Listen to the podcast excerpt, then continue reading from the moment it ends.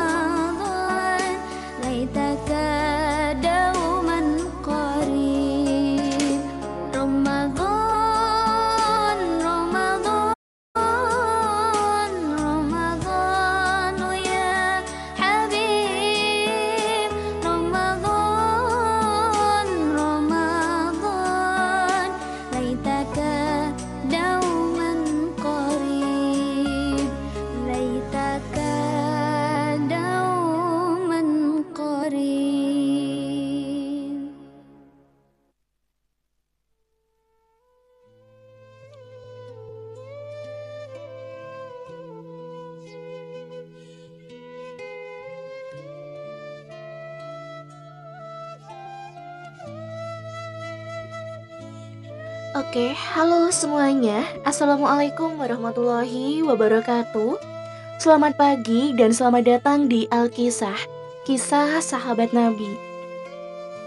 Oke, untuk kalian yang di daerahnya masih menjalankan sahur, selamat bersantap sahur ya, teman-teman. Halo Kak Nyun. Kasih ya untuk teman-teman yang sudah tap love dan untuk kalian yang baru bergabung, selamat datang ya di Alkisah.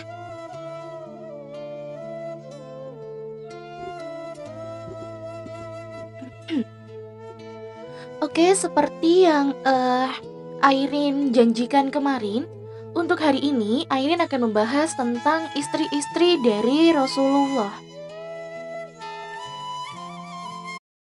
Di sini nanti Airin akan membacakan beberapa kisah tentang wanita-wanita yang ada di dekat Rasulullah ya tentunya. Nah, sebelum Airin masuk ke ceritanya, Airin mau uh, memohon maaf dulu apabila nanti uh, Airin ada salah apa tuh namanya? ejaan, salah ejaan atau salah membaca dalam ejaannya. Airin minta maaf sebesar-besarnya. Udah saurin? Sudah? Sudah sudah beres sahur. Untuk teman-teman yang masih sahur, selamat bersantap sahur ya.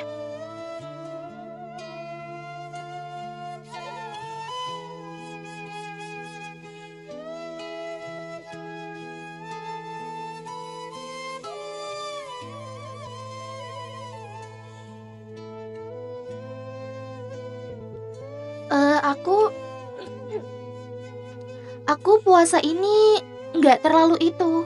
Cong nggak terlalu apa tuh memaksakan mereka. Jadi mereka mau masuk nggak apa-apa enggak nggak apa-apa. Jadi kan puasa itu kan mereka pasti banyak kegiatannya kan? Jadinya Airin bebaskan. Halo kak Johana aku maafkan kak. Iya sebelumnya Airin mau minta maaf dulu gitu. Jadi biar apa ya? Biar enak aja gitu. Airnya juga nggak ada uh, beban. Oke, siap. Selamat sahur, Anita.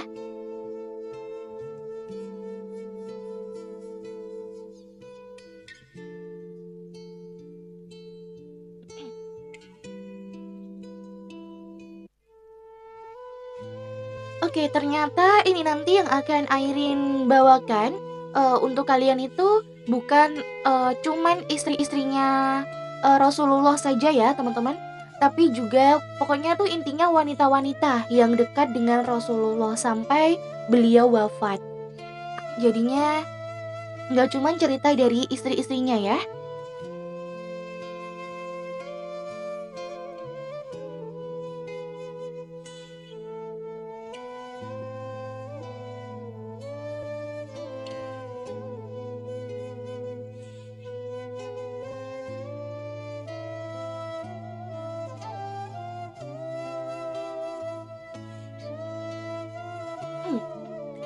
Bun, sahur bun.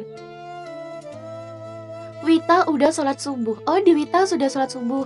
Selamat menjalankan sholat subuhnya ya. Wita itu berarti daerah uh, apa tuh namanya? Wita itu Nusa Tenggara. Eh, Nusa Tenggara nggak tuh? Waktu Indonesia bagian? Gimana sih Airin? Kok jadi down? Eh, jadi down? Kok jadi jadi dudul pagi-pagi gitu kan? Oh, ini nih. Sudah, oke. Okay. Oh uh, daerah Balian ya. Aku dari tadi nyari ini tulisannya lupa keselip ke mana, masya Allah. Udah, udah, ini udah, udah ada. Oke. Okay. Halo Adelia, selamat pagi. Daerahnya Nyun. Oh iya, ada. Eh Nyun berarti udah sholat subuh ya di sana ya? Halo Kak Dedep. Halo semuanya yang baru bergabung. Di sini belum imsya sih.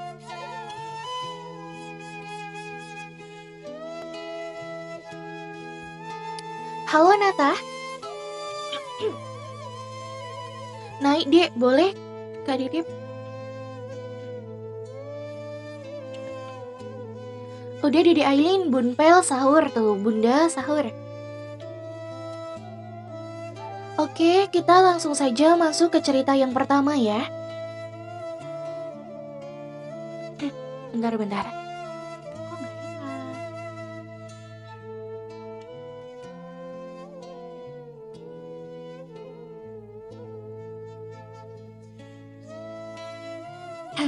Oke, tes tes. Oke. Okay.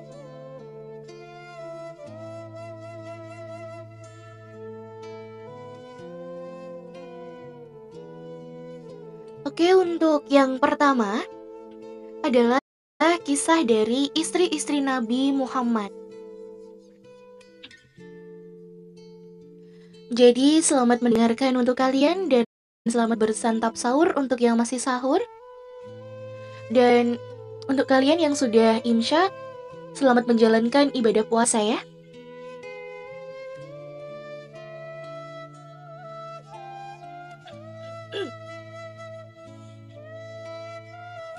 Kisah istri-istri Nabi Muhammad Shallallahu Alaihi Wasallam.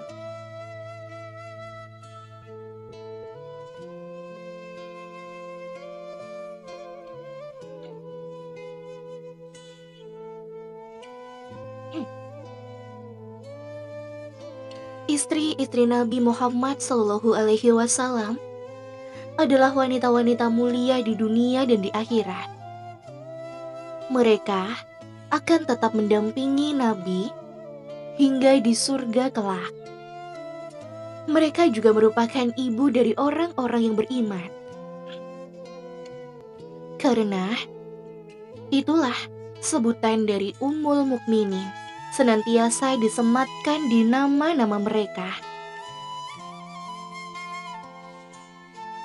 Allah Ta'ala berfirman, Nabi itu hendaknya lebih utama bagi orang-orang mukmin dari diri mereka sendiri, dan istri-istrinya adalah ibu-ibu mereka. Quran Surat Al-Ahzab ayat 6 Jika istri-istri Nabi Muhammad Shallallahu Alaihi Wasallam adalah ibu orang-orang yang beriman, alangkah ironisnya ketika orang-orang mukmin tidak mengenal ibu mereka sendiri. Yang pertama adalah Khotijah binti Khuwailid. Ummul Mukminin Khotijah radhiyallahu anha adalah wanita Quraisy yang terkenal dengan kemuliaannya. Baik dari sisi nasab maupun akhlaknya. Nasabnya bertemu dengan Nabi pada kakek kelima. Karena itu, beliau adalah istri dari Nabi yang memiliki kekerabatan paling dekat dengan Nabi Shallallahu Alaihi Wasallam. Dilahirkan pada tahun 68 sebelum hijrah, Ibunda Khadijah sempat mengalami fase jahiliyah. Namun hal itu tidak mempengaruhi perangai dan kepribadian yang mulia. Ia adalah wanita pertama, bahkan orang pertama yang beriman kepada kerasulan sang suami. Rasulullah Shallallahu Alaihi Wasallam. Tidak ada sedikit pun kalimat-kalimat penolakan darinya, mendustakan risalah, atau yang membuat Nabi menjadi sedih. Di saat-saat berat awal menerima wahyu, Khadijah selalu menyemangati dan menguatkan sang suami. Saat berusia 40 tahun, Khadijah dinikahi Nabi Shallallahu Alaihi Wasallam dan pernikahan itu terjadi pada tahun 25 sebelum hijrah. Dan saat itu sang suami pun genap berusia 25 tahun.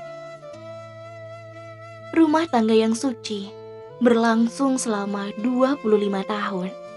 Dan keduanya dianugerahi enam orang anak, dua laki-laki dan empat perempuan. Mereka adalah Khosim, Abdullah, Zainab, Ruhayyah, Ummu Khulsum, dan Fatimah. Ummul Mukminin Khadijah radhiyallahu anha wafat pada usia 65 tahun, tiga tahun sebelum hijrahnya Nabi Shallallahu Alaihi Wasallam ke Madinah. Yang kedua adalah Saudah binti Zama'ah Saudah binti Zama'ah adalah seorang wanita Quraisy dari Bani Amir. Sebagian sejarawan menyatakan tidak ada catatan yang bisa dijadikan rujukan kuat mengenai tahun kelahiran beliau. Umul Mukminin Saudah binti Zama'ah adalah janda dari sahabat Asakran binti Amr radhiyallahu anhu. Bersama Asakran, ia memiliki lima orang anak. Karena itu, tidak diketahui pula usianya saat menikah dengan Nabi dan berapa tahun usianya saat beliau wafat.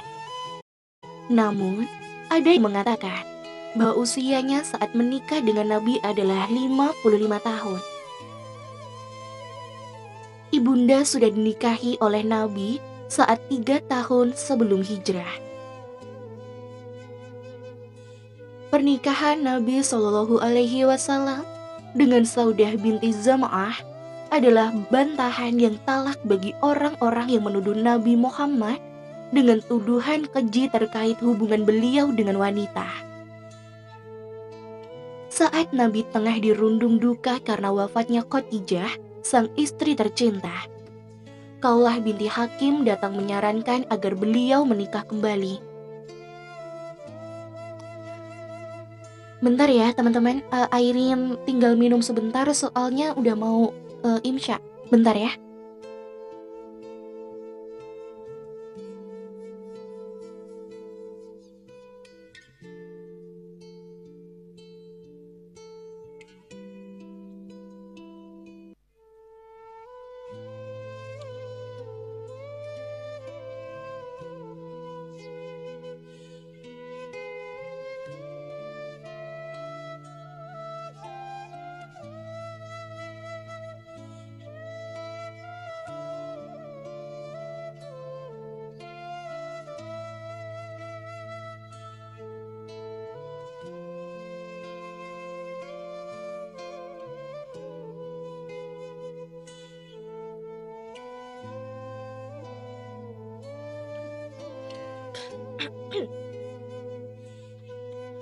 Oke, kita lanjutkan ya ceritanya.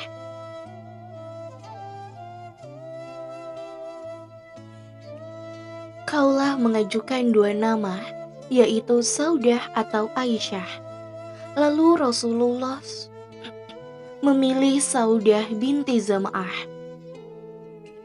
Beliau memilih wanita yang tua usianya dibandingkan dengan Aisyah yang masih muda. Setelah pernikahan itu, berusia tiga tahun lebih barulah Nabi menikahi Aisyah. Kalau tuduhan orang-orang yang dengki terhadap Islam itu benar, niscaya beliau lebih mengutamakan wanita-wanita muda dan gadis untuk dijadikan pendamping beliau setelah Khadijah.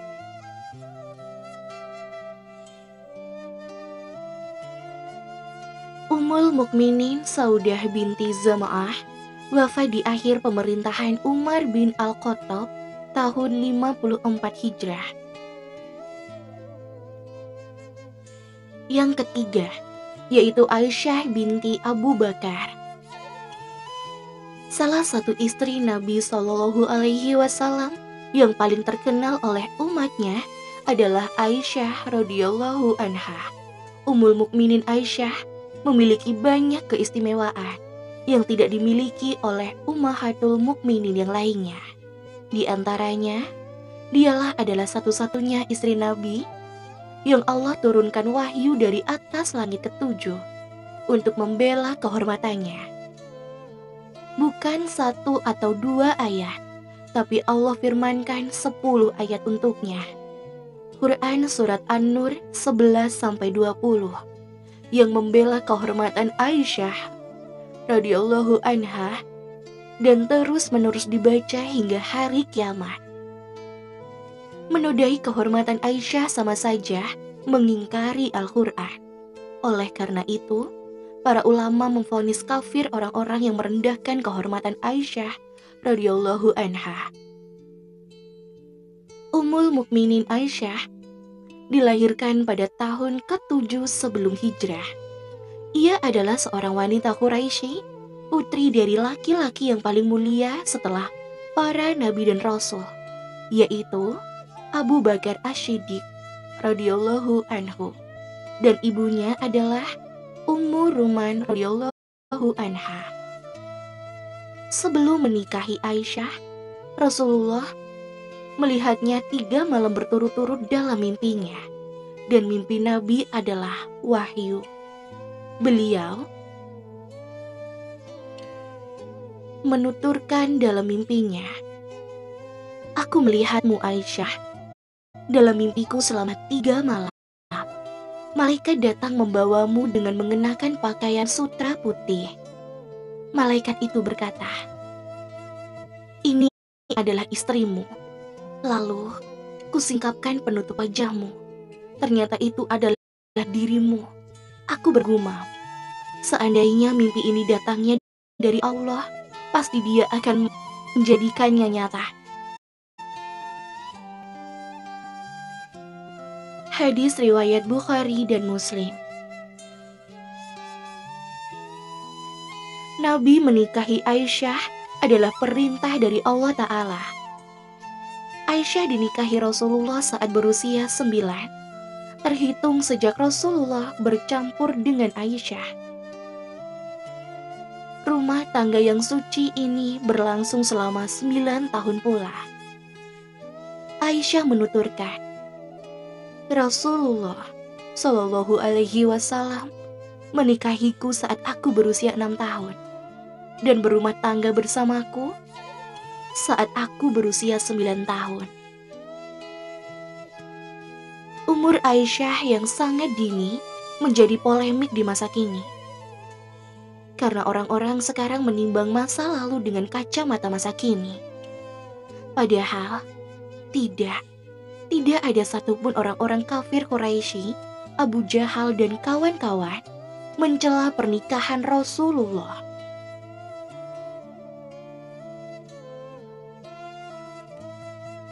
Sebagaimana yang kita ketahui, orang-orang kafir Quraisy mengerahkan segala cara untuk menjatuhkan kedudukan Rasulullah.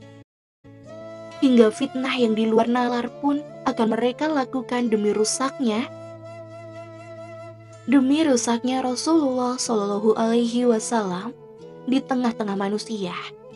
Mereka menyebut beliau adalah pendusta dan tukang sihir. Setelah mereka sendiri menggelarinya Al-Amin. Artinya, Nalar Abu Jahal dan kawan-kawan tidak terpikir untuk mencela Rasulullah yang menikahi Aisyah yang masih sangat muda.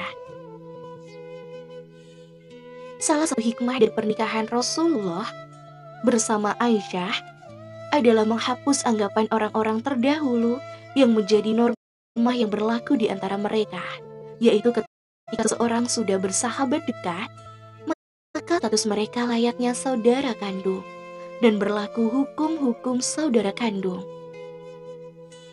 Rasulullah Shallallahu Alaihi Wasallam adalah sahabat dekat ketika Rasulullah hendak menikahi Aisyah, Abu Bakar sempat mempertanyakan karena ia merasa apakah yang demikian dihalalkan. Dari aurah, Rasulullah Shallallahu Alaihi Wasallam datang kepada Abu Bakar untuk melamar Aisyah. Lalu Abu Bakar berkata, "Sesungguhnya aku ini saudaramu." Dan Nabi pun menjawab, "Iya, engkau saudaraku." dalam agama Allah, Allah dan kitab-kitabnya, dan ia, anak perempuanmu, itu halal bagiku. Hadis riwayat Bukhari Rasulullah hendak memutus kesalahpahaman ini dan mengajarkan hukum yang benar yang berlaku hingga hari kiamat kelak. Saat ibunda Aisyah radhiyallahu anhu berusia 18 tahun, di pangkuannya sang suami tercinta, wafat meninggalkannya untuk selama-lamanya. Dan saat berusia 65 tahun, ia pun baru menyusul sang kekasih pujaan hatinya. Dan dengan demikian, selama 47 tahun, Aisyah hidup sendiri tanpa suami.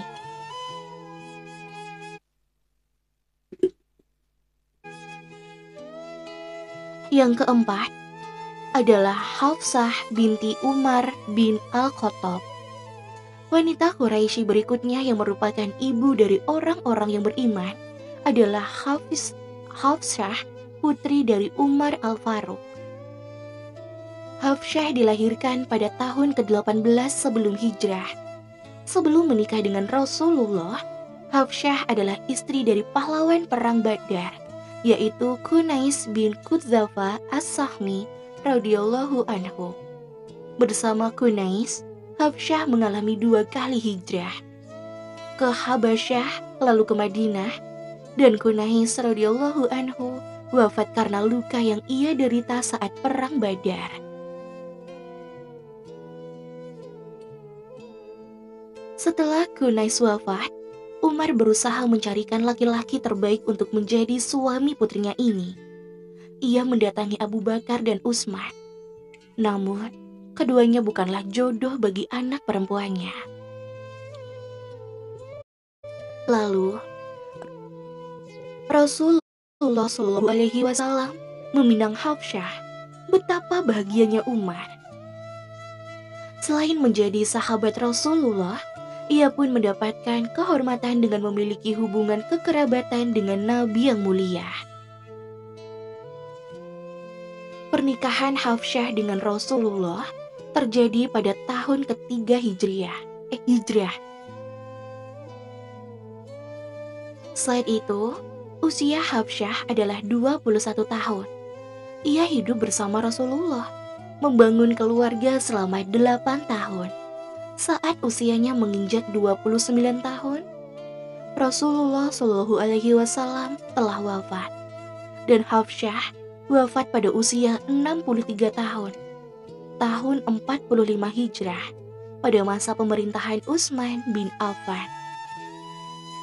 Yang kelima adalah Zainab binti Khuzaimah. Keistimewaan Ummul Mukminin Zainab binti Khuzaimah adalah ring, ringannya ringannya beliau dalam berderma. Karena hal ini, ia dijuluki ibunya orang-orang miskin. Zainab binti Khuzaimah adalah seorang wanita Quraisy janda dari pahlawan perang Uhud, yaitu Abdullah binti Jahsi radhiyallahu anhu. Setelah menjanda, Rasulullah Shallallahu alaihi wasallam menikahinya di bulan Ramadan tahun 3 Hijrah. Namun kebersamaannya dengan Rasulullah tidaklah berlangsung lama. Ummul Mukminin Zainab binti Khuzaimah wafat saat pernikahannya dengan Rasulullah baru berumur 8 bulan atau bahkan kurang dari itu.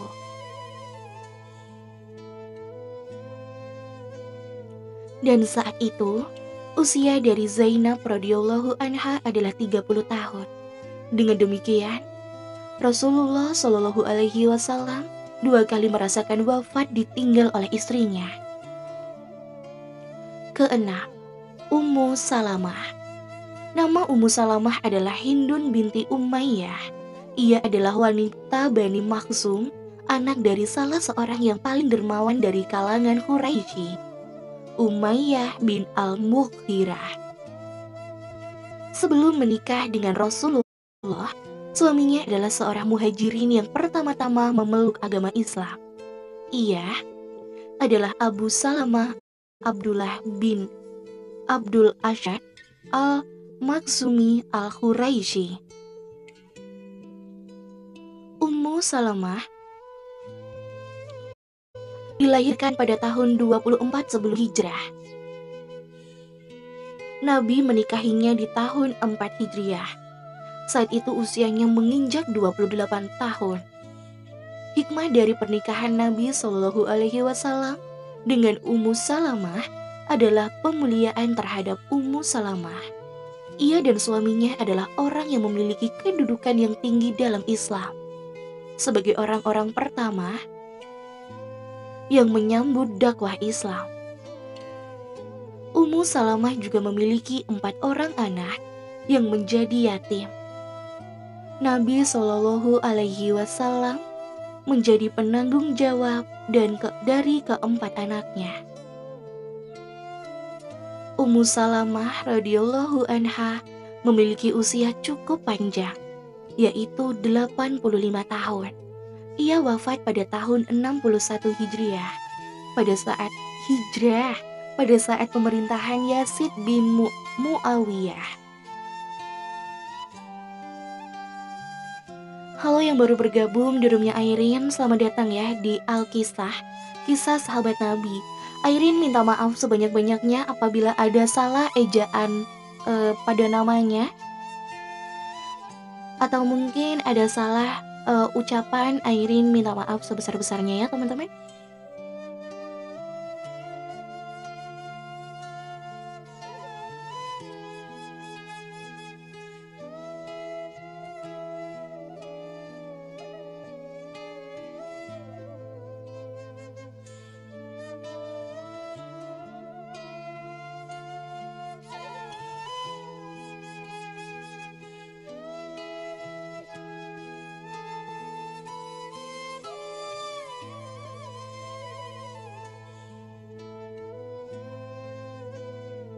Halo yang baru bergabung, selamat datang di Room Alkisah.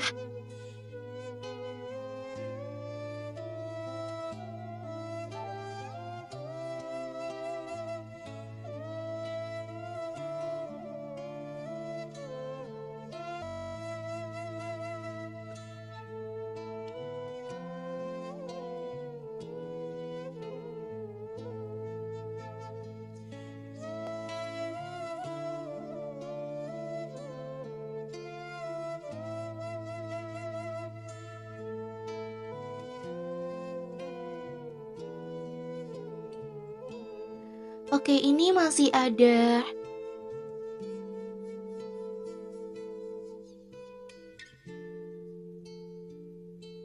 Masih ada sekitar lima lagi ya, teman-teman. Di sini udah azan, sudah apa tuh namanya? Sudah azan subuh. Jadi seperti biasa ya, Airin akan tinggalin dulu kalian untuk uh, sholat subuh Habis ini akan Airin lanjutkan untuk ke cerita yang berikutnya. Jadi untuk kalian yang di kotanya sudah azan, jangan lupa sholat terlebih dahulu ya teman-teman. Jangan ditinggalkan sholatnya. Oke, Airin akan uh, memutarkan beberapa lagu untuk kalian. Jadi stay enjoy ya teman-teman. Dan untuk para MG kalau mau ninggalin sholat, sholat dulu aja nggak apa-apa. Oke? Selamat mendengarkan ya.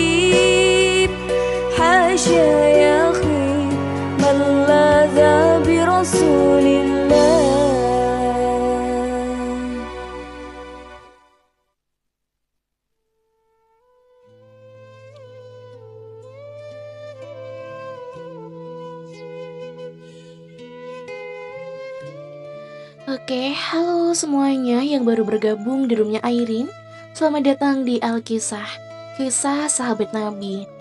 Untuk hari ini, temanya adalah Wanita-wanita yang dekat dengan Nabi. Jadi tadi Airin sudah menjelaskan beberapa istri Nabi Dan ini akan Airin lanjutkan untuk uh, istri-istri Nabinya ya. Habis ini setelah yang istri-istri Nabi selesai, nanti akan Airin uh, bawakan yang wanita-wanita yang dekat dengan Rasulullah. Untuk kalian yang di kotanya sudah azan subuh, jangan lupa sholat terlebih dahulu ya teman-teman. Jangan ditinggalkan kewajibannya. Terus untuk kalian yang masih mungkin ya, mungkin masih ada yang sahur, selamat uh, santap sahur. Soalnya seperti Bang Jaya itu dia telat sendiri nggak tahu deh. Bentar. Ayo MG kalau sudah azan salat dulu ya.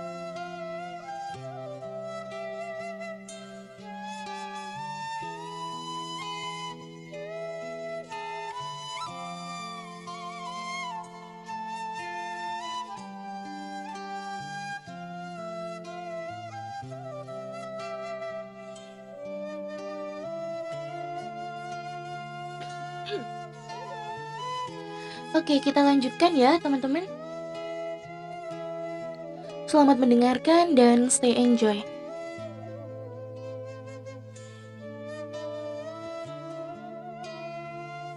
Istri-istri Nabi Muhammad yang ketujuh yaitu Zainab binti Jahsi.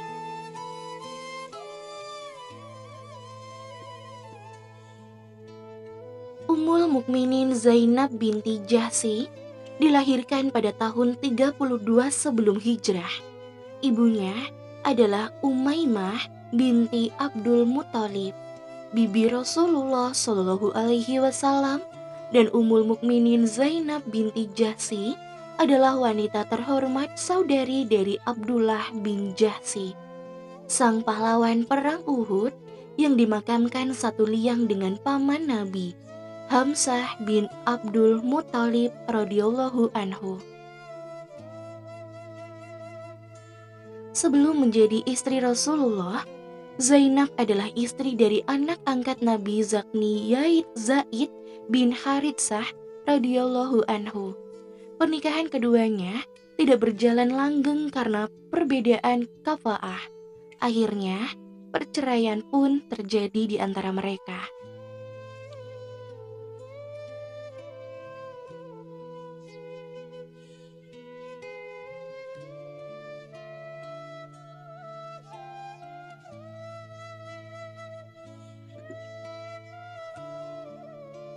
Lalu, Zainab dinikahi Nabi Shallallahu Alaihi Wasallam. Ketika itu Zainab berusia 37 tahun. Berjalanlah biduk rumah tangga Rasulullah dengan Zainab selama enam tahun.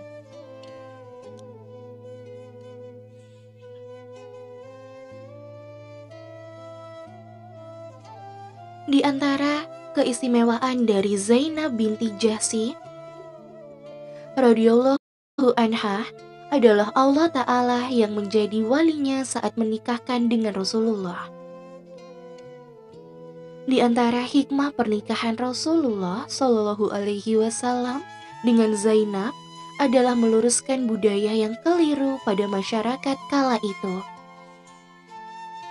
Orang-orang saat itu beranggapan bahwa anak angkat sama statusnya dengan anak kandung. Anggapan ini tentu saja akan berdampak pada hukum-hukum syariat yang lainnya, warisan, mahram, pernikahan, dan lain-lain. Tradisi dan anggapan ini kian mengakar di masyarakat Islam pada saat itu, sehingga perlu diluruskan. Karena itu, Allah Ta'ala memerintahkan Nabi Shallallahu Alaihi Wasallam untuk menikahi Zainab binti Jahis radhiyallahu anha untuk menghapus anggapan demikian.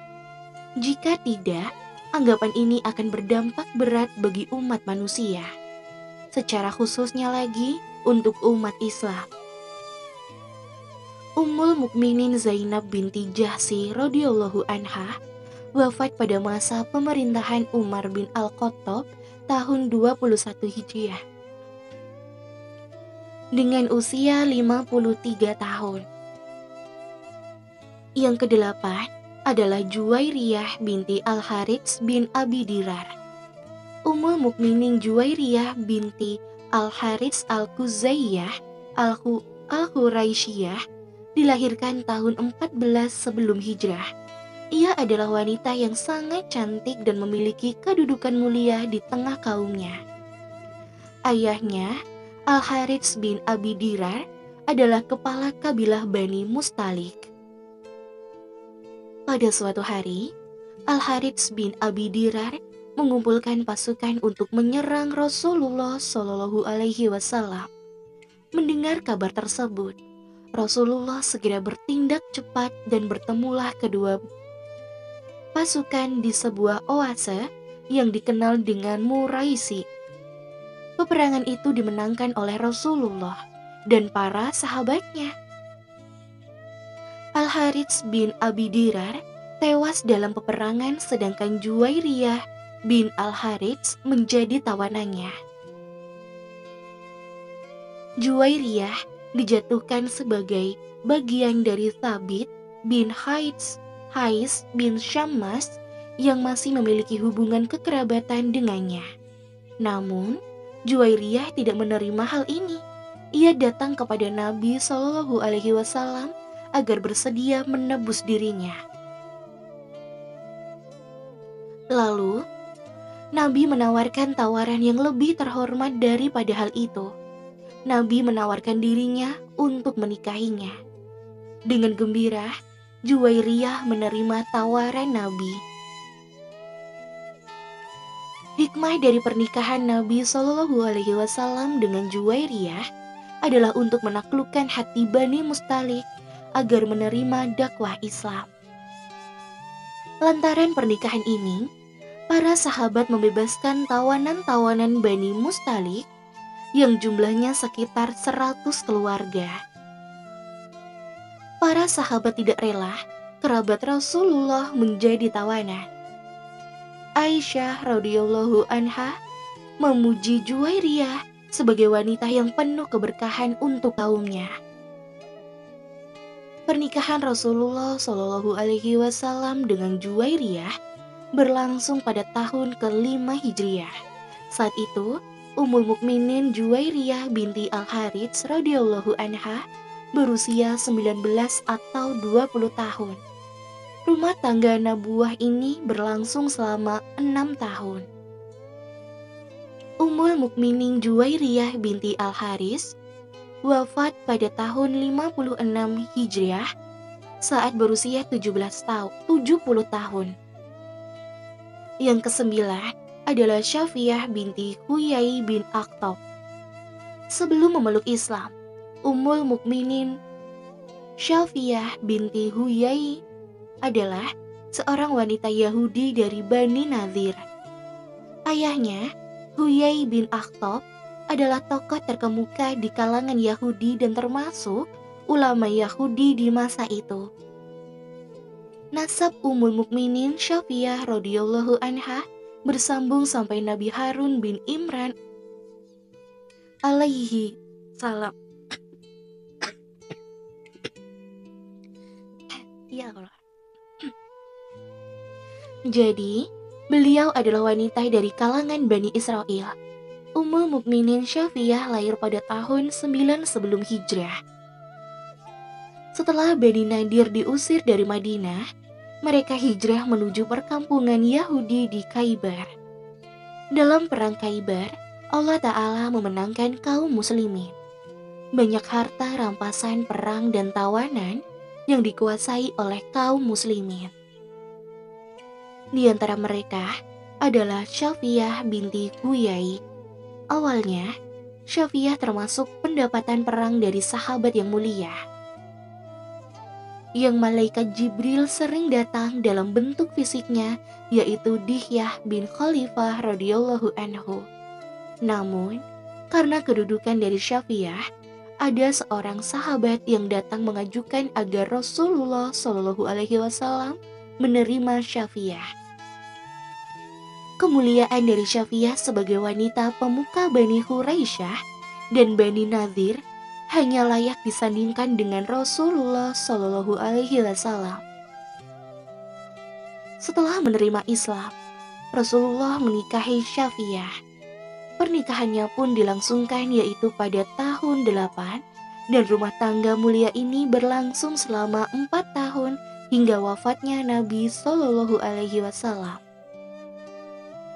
Hikmah dari pernikahan ini adalah Islam menjaga kedudukan seseorang, tidak merendahkannya, malah menjadikannya kian mulia. Siapa yang mulia sebelum Islam, maka dia juga dimuliakan setelah berislam. Ummul Mukminin Syafiyah binti Huyai wafat pada tahun 50 di zaman pemerintahan Muawiyah bin Abu Sufyan. Saat itu, Usia beliau adalah 59 tahun. Yang ke-10 adalah Ummu Habibah. Nama Ummu Habibah adalah Ramlah binti Abu Sufyan. Beliau dilahirkan pada tahun 25 sebelum hijrah. Ia merupakan putri dari salah seorang tokoh Quraisy, yakni Abu Sufyan bin Harb radhiyallahu anhu. Ummu Habibah masuk Islam lebih dahulu dibandingkan ayahnya dan saudara laki-lakinya. Muawiyah bin Abu Sufyan bersama suaminya Ubaidullah bin Jus Jahsi ia berhijrah ke negeri Habasyah. Namun sayang sekali ketika di Habasyah Suaminya murtad dan berpindah agama menjadi seorang Nasrani. Ummu Habibah dihadapkan pada kenyataan pahitnya. Apakah harus turut bersama suaminya menjadi Nasrani atau bertahan di Habasyah hidup dalam pengasingan? Atau kembali ke Mekah dalam kekangan sang ayah yang tatkala itu masih kafir? Akhirnya, kabar gembira tidak terduga datang menghampiri Ummu Habibah. Melalui An-Najasyi, Rasulullah Shallallahu Alaihi Wasallam melamarnya. Pernikahan pun digelar. Namun, ada sesuatu yang berbeda dengan pernikahan ini. Saat resepsi, mempelai laki-laki diwakilkan oleh An-Najasyi karena Rasulullah berada di Madinah pada tahun 6 atau 7 barulah Ummu Habibah radhiyallahu anha tiba di Madinah. Saat itulah kehidupan rumah tangganya bersama Rasulullah dimulai. Usia rumah tangga ini berjalan selama kurang lebih empat tahun, berakhir dengan wafatnya Nabi Shallallahu Alaihi Wasallam. Ummu Habibah wafat pada tahun 69 Hijrah dengan usia 44 tahun. Yang ke-11 adalah Maimunah binti Al-Harith bin Has. Ummul Mukminin Maimunah binti Al-Harith dilahirkan pada tahun 29 sebelum hijrah. Ia adalah saudari dari Ummu Al-Fat, istri paman dari Nabi. Al-Abbas bin Abdul Muttalib, ia juga merupakan bibi dari Abdullah bin Abbas dan Khalid bin Al-Walid radhiyallahu anhumah. Maimun Maimunah binti Al Harits adalah wanita terakhir yang dinikahi oleh Nabi Shallallahu Alaihi Wasallam. Saat menikah dengan Nabi, ia telah berusia 36 tahun. Nabi menikahinya pada tahun 7 Hijrah, satu tahun setelah perjanjian Hudaybiyah. Hikmah dari pernikahan Nabi dengan Ummul Mukminin Maimunah adalah menundukkan hati Bani Hilal untuk menerima Islam, kemudian meneguhkan keislaman mereka. pada saat mengadakan safar antara Mekah dan Madinah tahun 51 Hijrah, Ummul Mukminin Maimunah binti Al-Harits pun wafat. Usia beliau saat itu adalah 80 atau 81 tahun.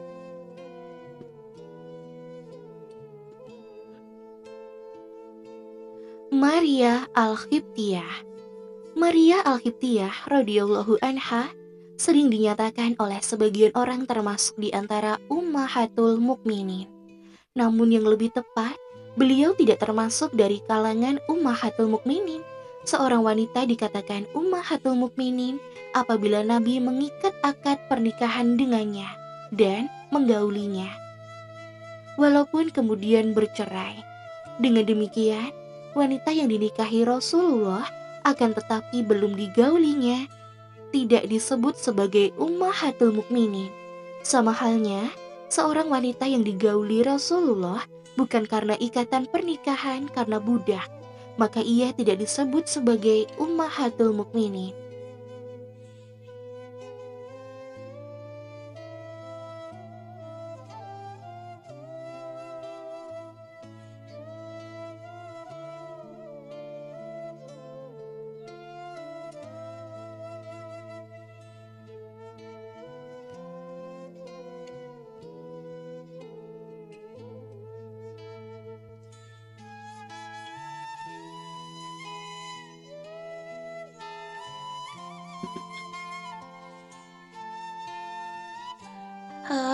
Baru bergabung, selamat datang ya di Alkisah.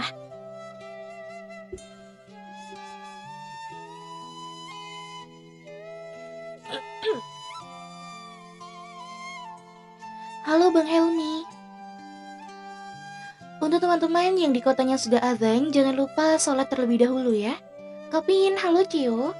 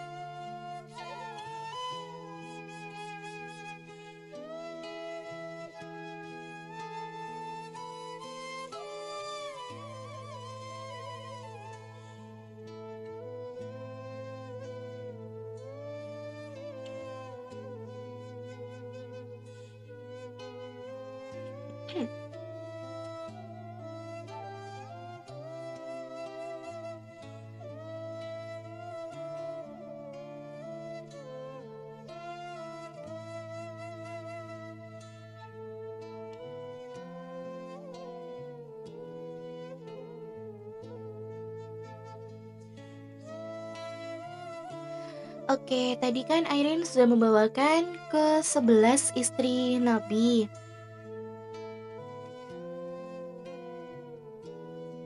Nah, sekarang Airin mau membacakan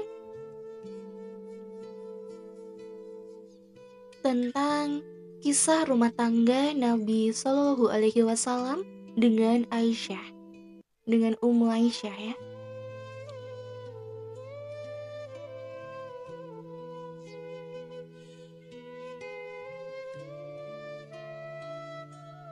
Yang baru bergabung, selamat datang ya.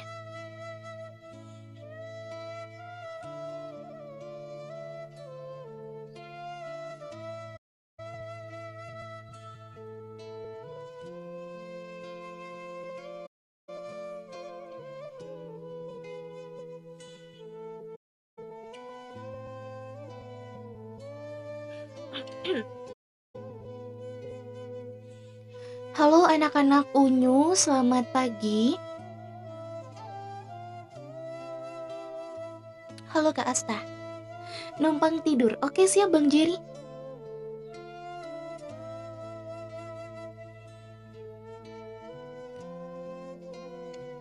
Uh, Airin ralat ya. Ini bukan dengan uh, Aisyah saja, tapi melainkan dengan istri-istrinya juga. Jadi romantisme Rasulullah bersama istri-istrinya. Selamat mendengarkan teman-teman dan stay enjoy.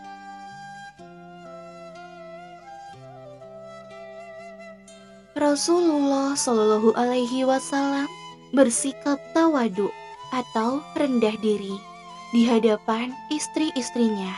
Sampai-sampai Nabi Shallallahu Alaihi Wasallam membantu istri-istrinya dalam menjalankan pekerjaan rumah tangga.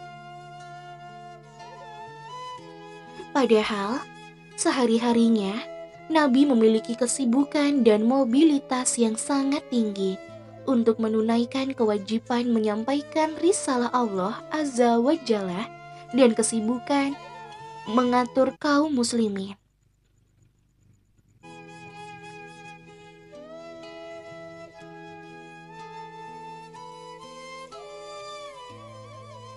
Aisyah mengatakan, Rasulullah Shallallahu Alaihi Wasallam sibuk membantu istrinya dan jika tiba waktu sholat, maka ia pun pergi menunaikannya. Imam Al-Bukhari mencantumkan perkataan Aisyah ini dalam dua bab di dalam syahihnya, yaitu bab muamalah seorang suami dengan istrinya dan bab seorang suami membantu istrinya. Urwah bertanya kepada Aisyah, Wahai Ummul Mukminin, apa yang di, apa yang diperbuat oleh Rasulullah Shallallahu Alaihi Wasallam jika ia bersamamu di rumah? Aisyah pun menjawab, ia melakukan seperti yang dilakukan salah seorang dari kalian jika sedang membantu istrinya. Ia memperbaiki sendalnya, menjahit bajunya, dan mengangkat air di ember.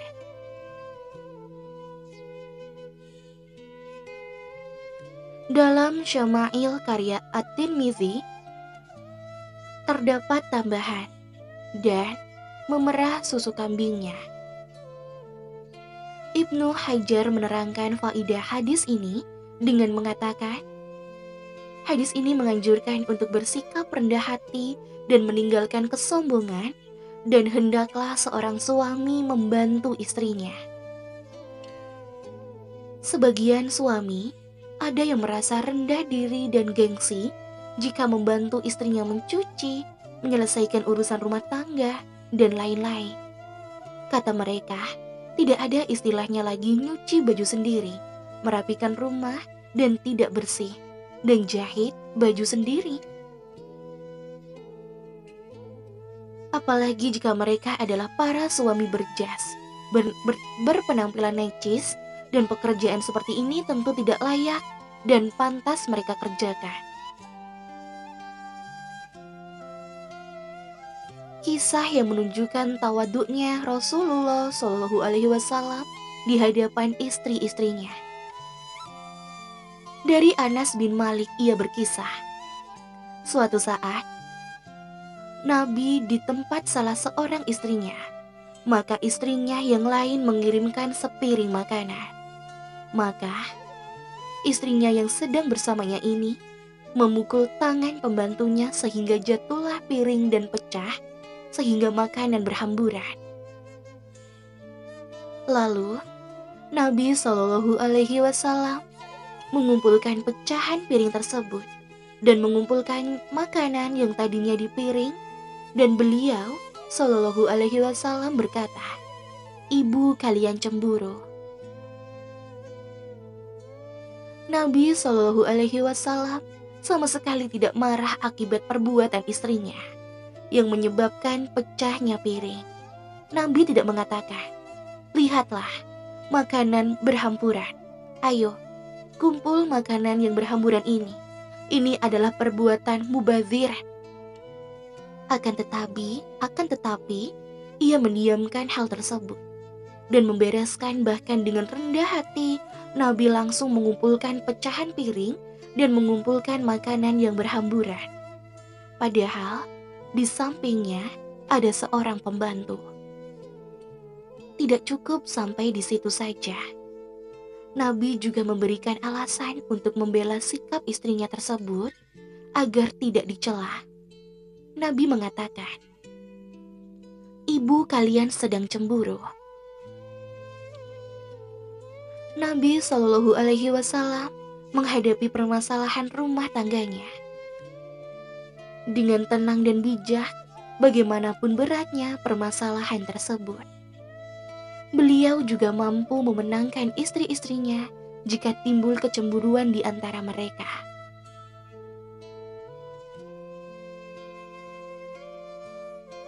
Sebagian suami tidak mampu mengatasi permasalahan istrinya dengan tenang. Padahal, istrinya tidak sebanyak istri Rasulullah dan kesibukannya pun tidak sesibuk Rasulullah. Bahkan, di antara kita ada yang memiliki istri cuma satu, tapi tidak mampu untuk mengatasi. Ibnu Hajar mengatakan, perkataan Nabi Shallallahu Alaihi Wasallam, ibu kalian cemburu adalah uzur dari Nabi Shallallahu Alaihi Wasallam. Eh stop stop stop. Eh jangan di up please please please please jangan di up udah udah udah. Uh, jangan di up eh hubungi itu dong. Aduh ya Allah kenapa sih mengganggu siaran Airin? Ah. Nggak bisa dibekuin tetap tuh tetep kan? Kakak yang lagi nge-up tolong jangan di up dong. Udah udah udah Keluarin lagi dong itunya. Botnya keluarin lagi dong. Oke, aku screenshot, nanti aku kirim ke Mimin. Ini, ini, eh Wira, Wira, Wira bantuin Wira. Wira, Wira bantuin Wira. Wir bantuin Wir. Udah, udah.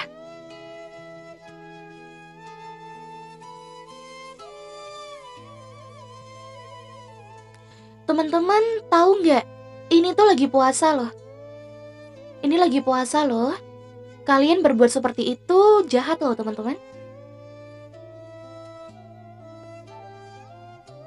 Sabar, sabar Wir, jangan pakai emosi ya. Ya, udah ya, nggak usah di up lagi pakai bot. Airin bersyukur kok dengan listener berapa saja. Yang penting listenernya Airin menikmati kontennya Airin ya. Nggak usah di-up lagi ya. Kalau punya skrip dipakai sendiri saja tidak apa-apa ya. Sebelumnya Airin terima kasih. Tapi nggak usah lagi, nggak usah dikasih uh, buat-buat lagi ya.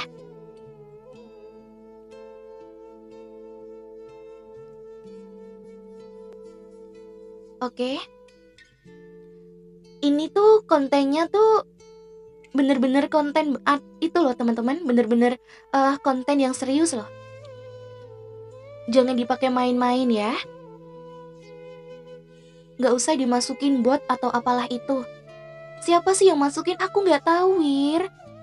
Gimana bisa ditarik gak? Kalau gak bisa ditarik, aku end live.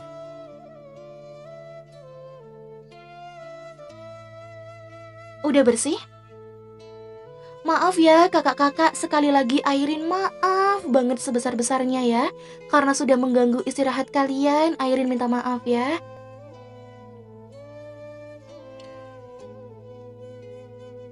Iya mohon maaf ya teman-teman ya. Udah bersih botnya? Udah. Oke Wira, terima kasih ya Wira sudah uh, apa menarik botnya. Terima kasih. Udah Wira, aku turunin lagi ya. Sekali lagi terima kasih Wir. Terima kasih Wir ya. Aduh jadi merepotkan Wira. Oke tadi Kak Dedep mana Kak Dedep? Kak Dedep masih sholat ya?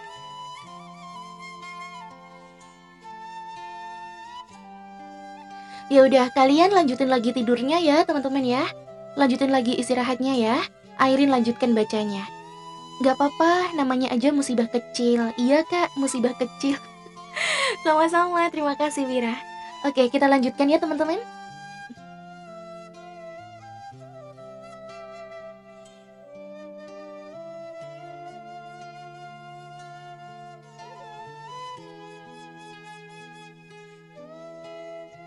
Ibnu Hajar mengatakan, perkataan Nabi Shallallahu Alaihi Wasallam, ibu kalian cemburu adalah uzur dari Nabi Shallallahu Alaihi Wasallam agar apa yang dilakukan istrinya tersebut tidak dicela.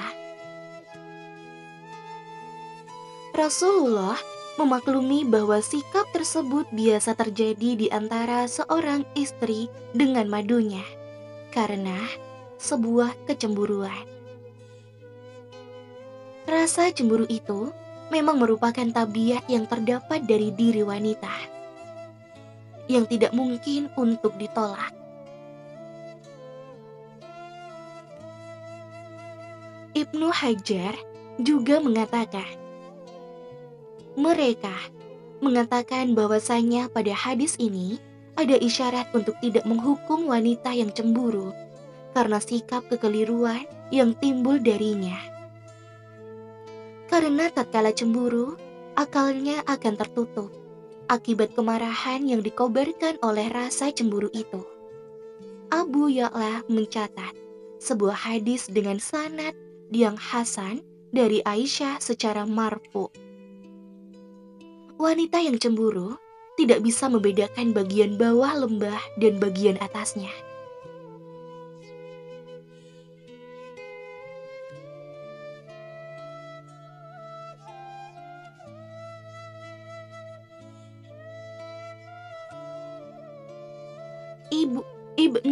Mas'ud meriwayatkan sebuah hadis dari Nabi Shallallahu Alaihi Wasallam.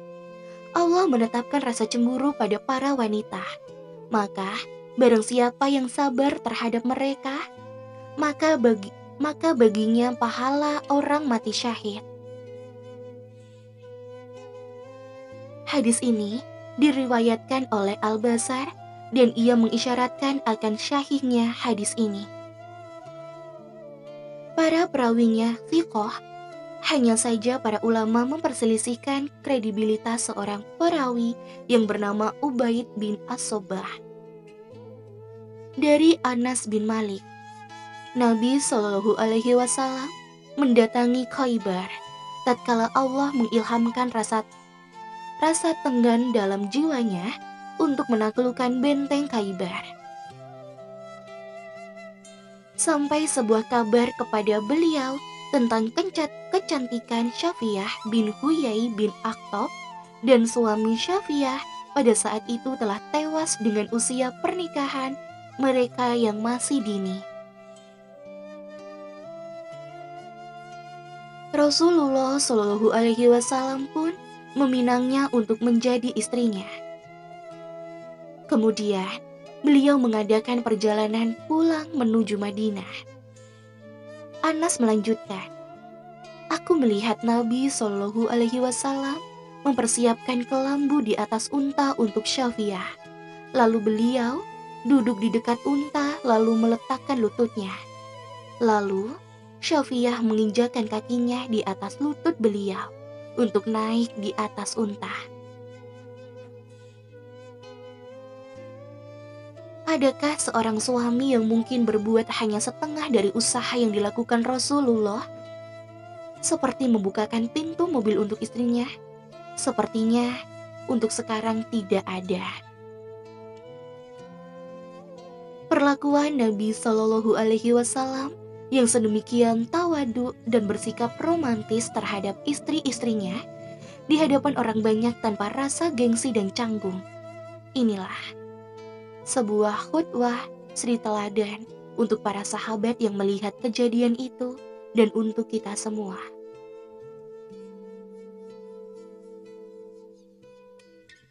Aisyah mengatakan, orang-orang Habasyah masuk ke dalam masjid untuk bermain. Maka Nabi Shallallahu Alaihi Wasallam bertanya kepadaku, Wahai Kumairah, apakah engkau ingin melihat mereka? Aku menjawab, "Iya." Nabi Shallallahu Alaihi Wasallam lalu berdiri di pintu. Lalu aku mendatanginya dan aku letakkan daguku di atas pundaknya. Kemudian aku sandarkan wajahku di pipinya. Setelah agak lama, Rasulullah Shallallahu Alaihi Wasallam bertanya kepadaku, "Sudah cukup engkau melihat mereka bermain?" Aku menjawab, "Wahai Rasulullah, jangan terburu-buru." Lalu beliau tetap berdiri untukku agar aku bisa terus melihat mereka. Kemudian ia bertanya lagi, "Sudah cukup?" Aku pun menjawab, "Wahai Rasulullah, jangan terburu-buru." Aisyah berkata, Sebenarnya, aku tidak ingin terus melihat mereka bermain. Akan tetapi, aku ingin para wanita tahu bagaimana kedudukan Rasulullah Shallallahu Alaihi Wasallam di sisiku dan kedudukanku di sisi Rasulullah.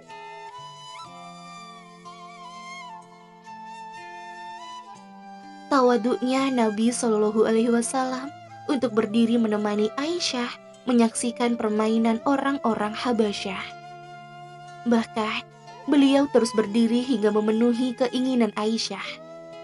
Sebagaimana perkataan Aisyah dalam riwayat yang lainnya. Hingga akulah yang bosan melihat permainan mereka.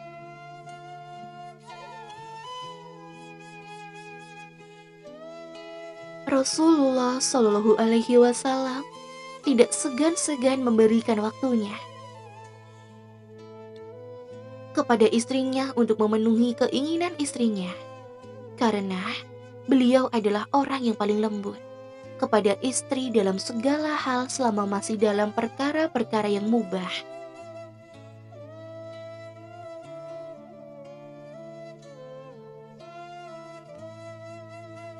Aisyah menuturkan, kami keluar bersama Rasulullah Shallallahu Alaihi Wasallam pada saat safar dan beliau untuk melawan kaum Yahudi kabilah Bani Mustalik hingga tatkala kami sampai di Al-Baidah. Di Zatuli Jaisi, kalung milikku terputus di sana.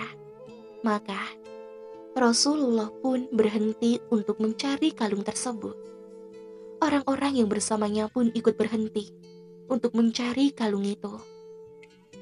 Padahal mereka tatkala itu tidak dalam keadaan bersuci. Maka orang-orang pun pada berdatangan untuk menemui Abu Bakar Ashidik dan berkata, Tidakkah engkau lihat apa yang telah diperbuat Aisyah? Ia menyebabkan Rasulullah Shallallahu Alaihi Wasallam dan orang-orang berhenti padahal mereka tidak dalam keadaan suci.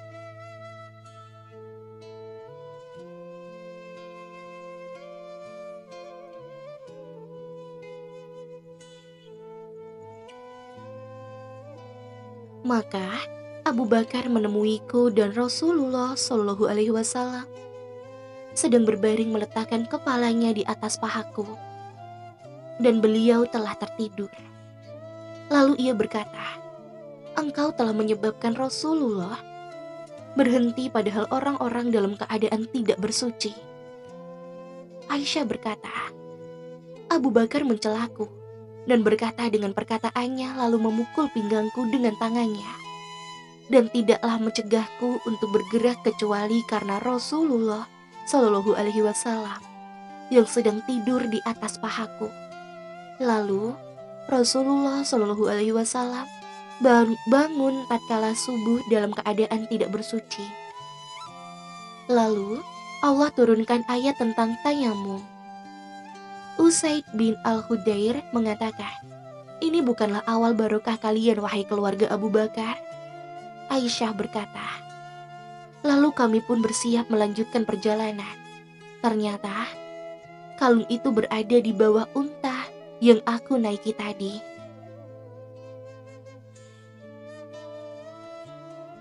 Rasulullah Shallallahu Alaihi Wasallam memberhentikan pasukan perangnya yang sedang berangkat untuk menyerang orang-orang Yahudi hanya untuk mencari kalung Aisyah yang terjatuh. Bahkan disebutkan bahwa kalung Aisyah yang hilang itu nilainya murah. Ada yang mengatakan nilainya hanya 12 dirham. Ini semua menunjukkan bagaimana perhatian Rasulullah Shallallahu Alaihi Wasallam dan tawaduk beliau kepada istri-istrinya.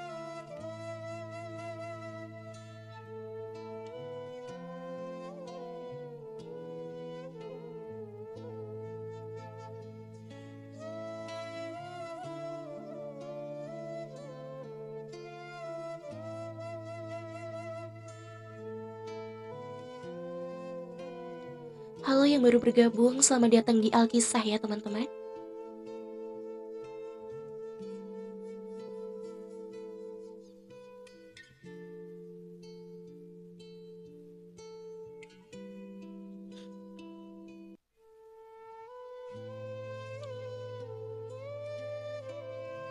Gini kan enak lihatnya, nggak kayak tadi baru masuk darah tinggi. Apaan sih Wiri Wira? Oke, cerita yang selanjutnya, cintanya cintanya Nabi kepada Aisyah. Halo Gumah, Bapak apa Wira-Wira? Cintanya Nabi kepada Aisyah. SS-nya tadi kirim ke aku aja. Oke siap, nanti aku kirim. Makasih nyaman banget, terima kasih Kak Maulana. Selamat mendengarkan ya. Oke kita lanjutkan ya. Nabi Shallallahu Alaihi Wasallam menyamak, menyamakan dirinya terhadap Aisyah sebagai Abu Zar, agar Aisyah sebagaimana Abu Zar terhadap istrinya Ummu Zar agar Aisyah tahu sayangnya Nabi Shallallahu Alaihi Wasallam kepada dirinya.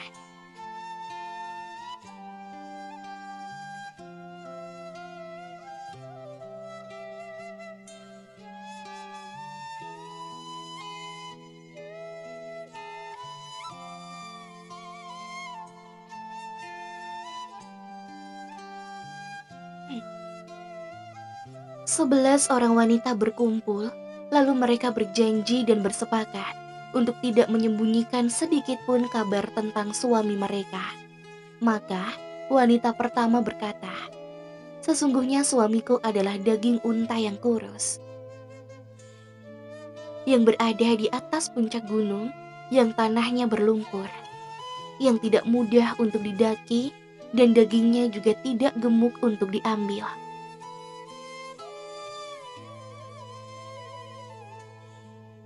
Maksudnya adalah sang wanita memisalkan keburukan akhlak suaminya seperti gunung terjal yang sulit untuk didaki dan demikian juga sifat sombong suaminya yang merasa di atas.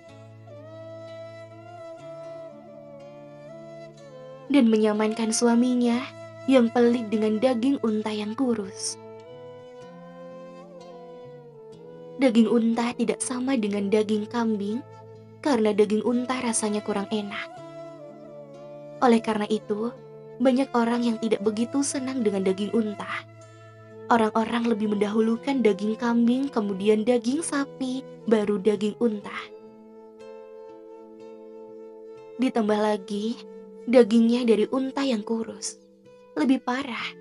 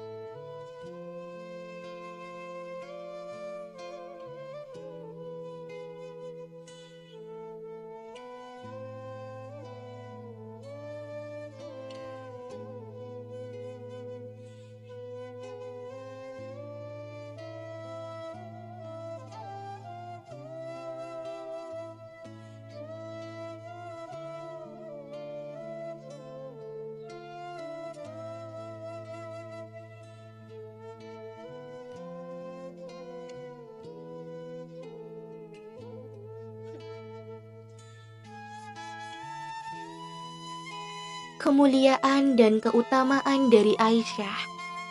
Beliau adalah Ummul Mukminin, Ummu Abdillah Aisyah binti Abu Bakar. Siddiqah binti Siddiqul Akbar, istri tercinta Rasulullah Shallallahu Alaihi Wasallam. Beliau lahir empat tahun setelah diangkatnya Muhammad menjadi seorang nabi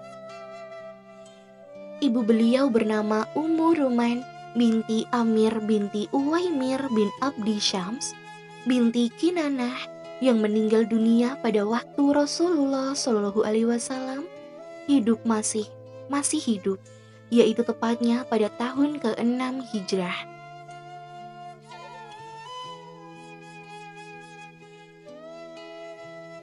Rasulullah Shallallahu Alaihi Wasallam menikahi Aisyah dua tahun sebelum hijrah melalui sebuah ikatan suci yang mengukuhkan gelar Aisyah menjadi Ummul Mukminin.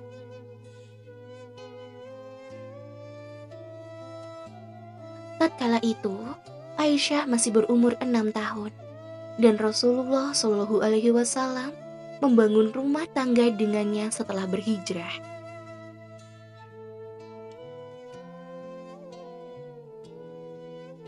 Tepatnya pada bulan Syawal tahun kedua Hijriah dan ia sudah berumur 9 tahun.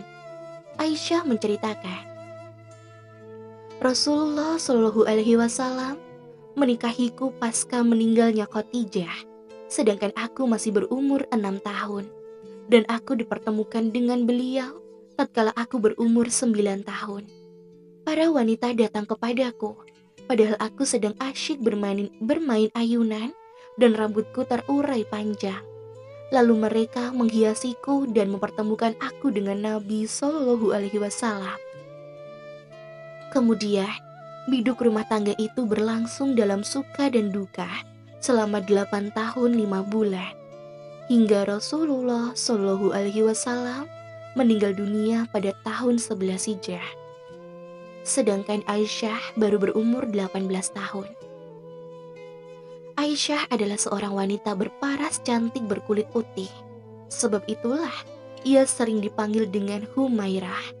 Selain cantik, ia juga dikenal sebagai wanita yang cerdas, yang Allah Subhanahu wa taala telah mem mempersiapkan untuk menjadi pendamping Rasulullah. Dalam mengemban amanah risalah yang akan menjadi penyejuk mata dan pelipur lara bagi diri beliau, pada suatu hari, Jibril memperlihatkan kepada Rasulullah Shallallahu Alaihi Wasallam gambar Aisyah pada secari kain sutra berwarna hijau sembari mengatakan, ia adalah calon istrimu kelak di dunia maupun di akhirat. Selain menjadi seorang pendamping seti setia yang setiap yang setiap saat selalu siap memberi dorongan dan motivasi kepada suami tercintanya.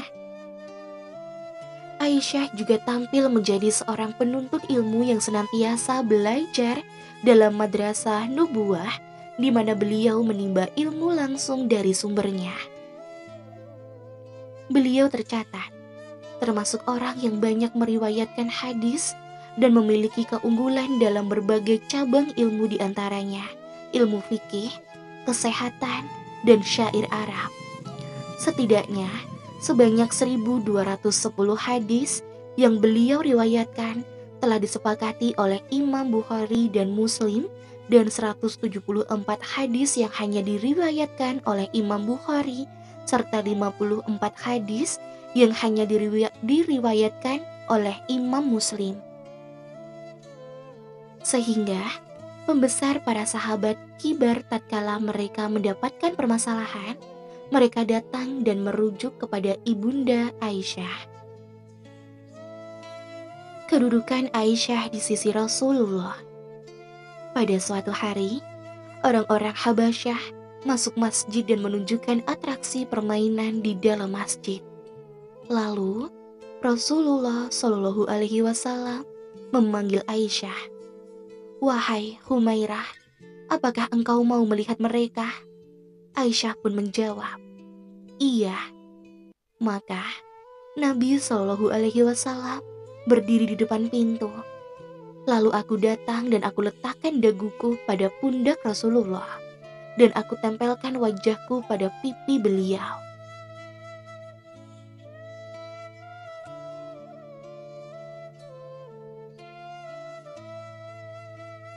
Lalu ia mengatakan, di antara perkataan mereka tatkala itu adalah Abul Khostim adalah seorang yang baik. Maka Rasulullah Shallallahu Alaihi Wasallam mengatakan, apakah sudah cukup wahai Aisyah? Ia menjawab, jangan terburu-buru wahai Rasulullah. Maka beliau pun tetap berdiri sana. Lalu Nabi Shallallahu Alaihi Wasallam mengulang lagi pertanyaannya. Apakah sudah cukup wahai Aisyah? Namun Aisyah tetap menjawab, Jangan terburu-buru wahai Rasulullah. Aisyah mengatakan, Sebenarnya bukan karena aku senang melihat permainan mereka, tetapi aku hanya ingin memperlihatkan kepada para wanita bagaimana kedudukan Nabi Shallallahu Alaihi Wasallam terhadapku dan kedudukanku terhadapnya.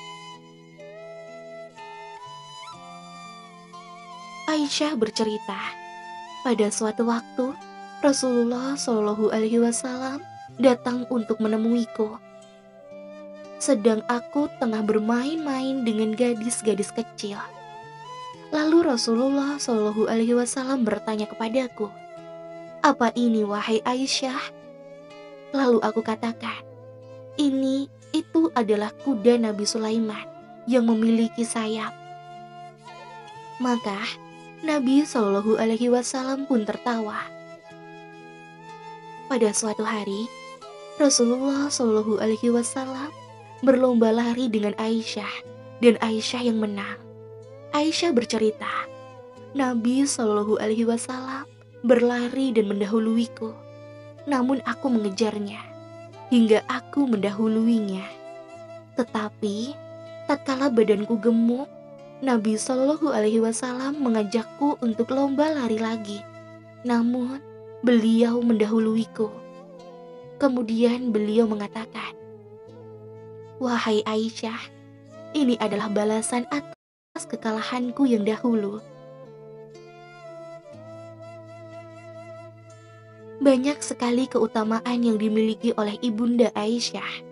Sampai-sampai Rasulullah Shallallahu Alaihi Wasallam pernah mengatakan dalam sabdanya, orang yang mulia dari kalangan laki-laki banyak, namun yang mulia dari kalangan wanita hanyalah Maryam binti Imran dan Aish dan Asyah istri Fir'aun dan keutamaan Aisyah atas semua wanita seperti keutamaan Farid atas segala makanan. Beliau adalah satu-satunya istri Nabi Shallallahu Alaihi Wasallam yang dinikahi tatkala gadis. Berbeda dengan istri-istri Rasulullah yang lainnya, karena mereka dinikahi tatkala sudah janda.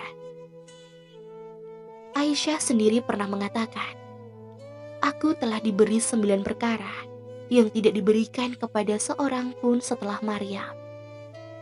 Jibril telah menunjukkan gambarku tatkala Rasulullah Shallallahu Alaihi Wasallam diperintahkan untuk menikahiku.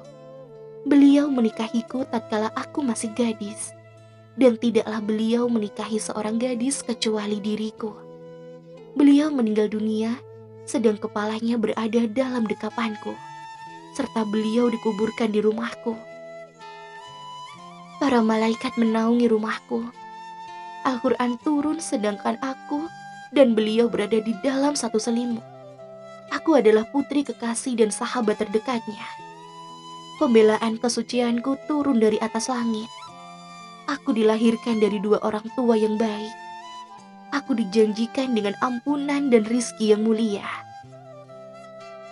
Yang kedua, beliau adalah orang yang paling dicintai oleh Rasulullah Shallallahu Alaihi Wasallam dari kalangan wanita.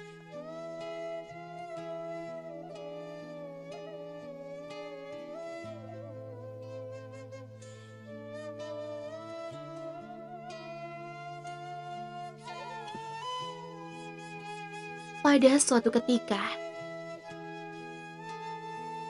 Amir bin Al-Ash bertanya kepada Rasulullah Shallallahu Alaihi Wasallam, "Wahai Rasulullah, siapakah manusia yang paling engkau cintai?"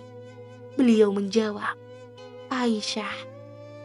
Dari kalangan laki-laki, tanya Amir dan beliau menjawab, "Dari kalangan laki-laki, Bapak." Maka, pantaskah kita membenci apalagi mencela orang yang paling dicintai oleh Rasulullah Shallallahu Alaihi Wasallam? Mencela Aisyah berarti mencela, menyakiti hati, dan mencoreng kehormatan Rasulullah Shallallahu Alaihi Wasallam. Ketiga, Aisyah adalah wanita yang paling alim daripada wanita lainnya. Berkata Az-Zuhri, apabila ilmu Aisyah dikumpulkan dengan ilmu seluruh para wanita lain, maka ilmu Aisyah lebih utama. Berkata Atta, Aisyah adalah wanita yang paling fakih, dan pendapat-pendapatnya adalah pendapat yang paling membawa kemaslahatan untuk umum. Berkata Ibnu Abdul Bar, Aisyah adalah satu-satunya wanita di zamannya yang memiliki kelebihan dalam tiga bidang ilmu. Ilmu fikih, ilmu kesehatan, dan ilmu syair. Keempat, para pembesar sahabat apabila menjumpai ketidakpahaman dalam masalah agama, maka mereka datang kepada Aisyah dan menanyakannya hingga Aisyah menyebutkan jawabannya. Berkata Abu Musa al-Ash'ari, tidaklah kami kebingungan tentang sesuatu hadis, lalu kami bertanya kepada Aisyah, kecuali kami mendapatkan jawaban dari sisinya. Yang kelima, tatkala istri-istri Nabi Shallallahu Alaihi Wasallam diberikan pilihan untuk tetap bersama Nabi dengan kehidupan apa adanya, atau diceraikan dan akan mendapatkan dunia, maka Aisyah adalah orang pertama yang menyatakan akan tetap bersama Nabi Shallallahu Alaihi Wasallam bagaimanapun kondisi beliau, sehingga istri-istri Nabi yang lainnya mengikuti pilihannya.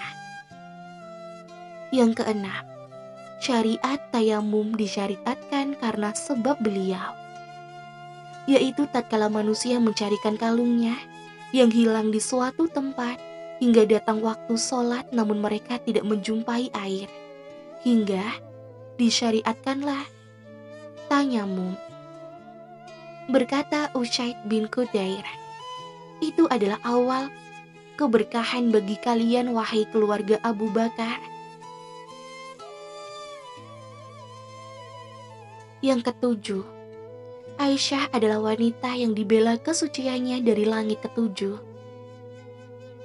Prahara tuduhan zina yang dilontarkan orang-orang munafik untuk menjatuhkan martabat Nabi Shallallahu Alaihi Wasallam lewat istri beliau telah tumbang dengan turunnya 16 ayat secara berurutan yang akan senantiasa dibaca hingga hari kiamat. Allah Subhanahu wa taala mempersaksikan kesucian Aisyah dan memperjanjikan dengan ampunan dan rezeki yang baik. Namun, karena ketawa doanya, Aisyah mengatakan, Sesungguhnya, perkara yang menimpaku atas diriku itu lebih hina bila sampai Allah Subhanahu wa Ta'ala berfirman tentangku melalui wahyu yang akan senantiasa dibaca. Oleh karenanya, Apabila Masruk meriwayatkan hadis dari Aisyah, beliau selalu mengatakan,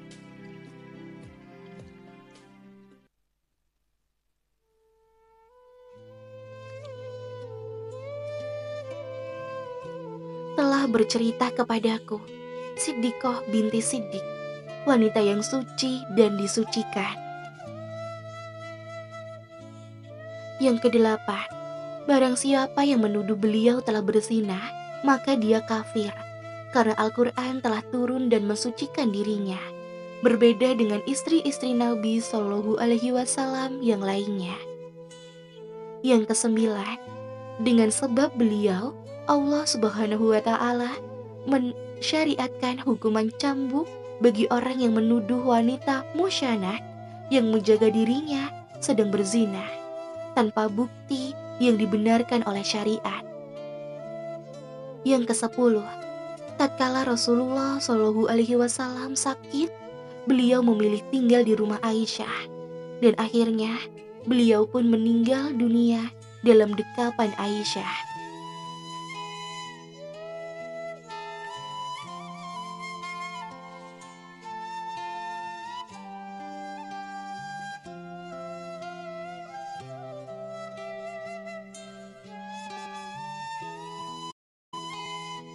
Berkata Abu Wafa ibnu Ahil, lihatlah bagaimana Rasulullah Shallallahu Alaihi Wasallam memilih untuk tinggal di rumah Aisyah tatkala sakit dan memilih bapaknya Abu Bakar untuk menggantikannya mengimami manusia. Namun mengapa keutamaan agung semacam ini bisa terlupakan oleh hati orang-orang Rafidah? Padahal hampir-hampir saja keutamaan ini tidak luput sampai sampai pun oleh binatang. Bagaimana dengan mereka? Aisyah meninggal dunia di Madinah malam Selasa tanggal 17 Ramadan 57 pada masa pemerintahan Muawiyah. Di usianya yang ke-65 tahun. Setelah berwasiat untuk disolati oleh Abu Hurairah dan dikuburkan di perkuburan Baki, pada malam itu juga semoga Allah Subhanahu wa taala meridhoi Aisyah dan menempatkan beliau pada kedudukan yang tinggi di sisi robnya. Amin.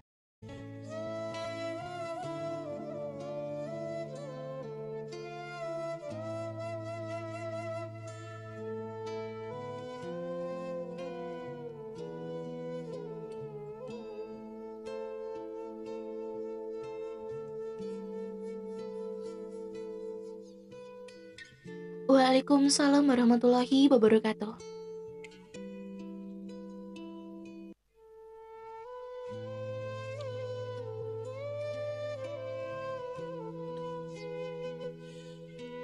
Terima kasih ya Vira.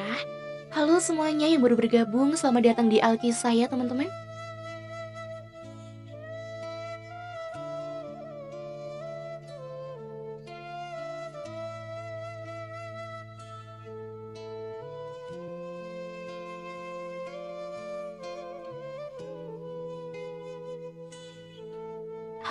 Naisyah, udah lama nggak ke sini. Apa kabar Kak Trev?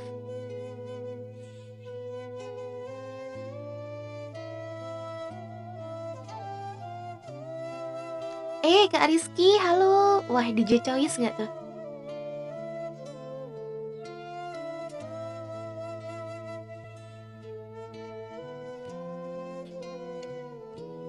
Aku Dinda Kak Irin. Oh Dinda, halo Din. Halo Kak Giovino.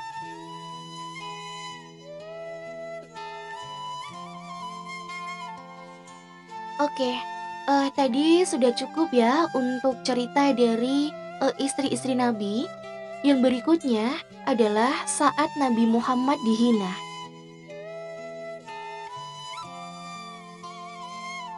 Saat Nabi Muhammad dihina. Suatu ketika, Abu Jahal menyewa seorang Yahudi untuk menyakiti Nabi Muhammad Shallallahu Alaihi Wasallam di lorong yang biasa dilewati oleh Nabi untuk menuju ke Ka'bah. Orang Yahudi itu berdiri untuk menunggu Nabi Shallallahu Alaihi Wasallam di saat Nabi lewat. Dia memanggil Nabi. Beliau pun menengok karena beliau tidak pernah mengecewakan siapa pun yang memanggilnya. Di saat itulah, Yahudi tadi meludahi wajah Muhammad. Nabi tidak sedikit pun marah ataupun menghardik Yahudi itu. Keesokan harinya, Nabi kembali berjalan di tempat yang sama. Sesampainya di tempat yang sama, Nabi pun kembali dipanggil dan diludahi seperti sebelumnya. Nabi pun kembali dipanggil dan diludahi seperti sebelumnya.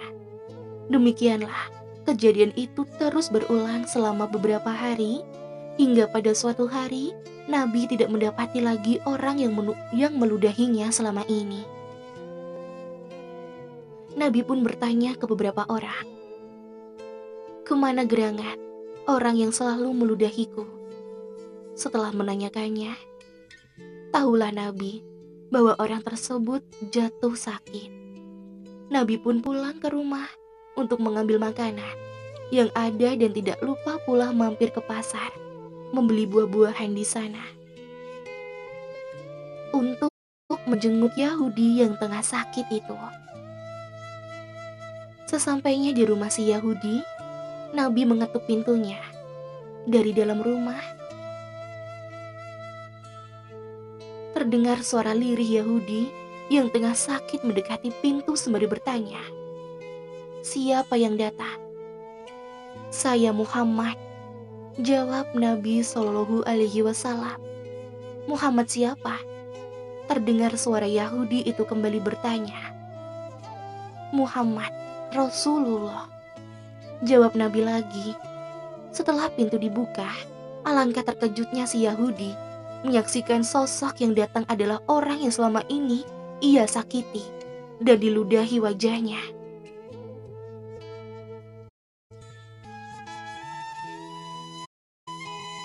Untuk apa engkau datang kemari? Tanya Yahudi itu lagi. Aku datang untuk menjengukmu, wahai saudaraku, karena aku mendengar engkau jatuh sakit. Jawab Nabi Shallallahu Alaihi Wasallam dengan suara yang sangat lembut. Wahai Muhammad, ketahuilah bahwa sejak aku jatuh sakit, belum ada seorang pun yang datang menjengukku. Belum ada seorang pun, bahkan Abu Jahal sekalipun, yang telah menyewaku untuk menyakitimu. Padahal aku telah beberapa kali mengutus orang kepadanya agar ia segera datang memberikan sesuatu kepadaku. Namun engkau, engkau yang telah aku sakiti selama ini, dan engkau yang aku ludahi berkali-kali. Justru engkau yang pertama kali datang menjengukku, wahai Muhammad. Kata Yahudi itu dengan nada terharu.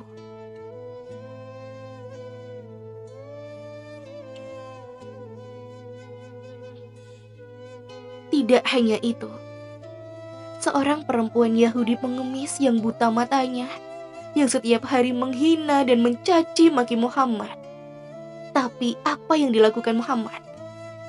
Di sudut pasar Madinah Al-Munawwarah, Al-Munawwaroh, terdapat seorang pengemis Yahudi buta. Tiap hari, apabila ada orang yang mendekatinya, ia selalu berkata, "Wahai saudaraku, jangan dekati Muhammad. Dia itu orang gila, dia itu pembohong, dia itu tukang sihir. Apabila kalian mendekatinya, kalian akan dipengaruhinya." Namun, setiap pagi Muhammad mendatanginya dengan membawa makanan. Dan tanpa berkata sepatah kata pun. Muhammad menyuapi pengemis itu dengan makanan yang ia bawa. Walaupun di saat bersamaan, pengemis itu selalu menghina dan mencaci maki Muhammad. Dan luar biasa, Muhammad terus menyuapi pengemis itu sampai beliau wafat. Setelah wafatnya Muhammad, Abu Bakar menggantikan peran Muhammad. Ketika Abu Bakar mulai menyuapinya, si pengemis itu marah sambil berteriak, "Siapa kamu?" Abu Bakar menjawab, "Aku orang yang biasanya." "Bukan, engkau bukan orang yang biasanya mendatangiku." Jawab si pengemis buta itu. Apabila ia datang kepadaku, tidak susah tangan ini memegang dan tidak susah mulut ini mengunyah. Orang yang biasa mendatangiku itu selalu menyuapiku, tapi terhaluskan makanan tersebut dengan mulutnya. Setelah itu ia berikan kepadaku. Pengemis itu melanjutkan perkataannya. Abu Bakar tidak dapat menahan air matanya. Ia menangis sambil berkata kepada pengemis itu, "Iya, Aku memang bukanlah orang yang biasa datang kepadamu. Aku memang bukan orang yang biasa datang dan menyuapimu. Aku adalah salah seorang dari sahabatnya. Orang yang mulia itu telah tiada. Ia adalah Muhammad Rasulullah Shallallahu Alaihi Wasallam. Setelah pengemis itu mendengarkan cerita Abu Bakar, ia pun menangis dan kemudian berkata, Benarkah demikian? Selama ini aku selalu menghinanya. Aku selalu memfitnahnya. Ia tidak pernah memarahiku sedikit pun. Malah ia mendatangiku dengan membawakan makanan setiap paginya dan menyuapiku.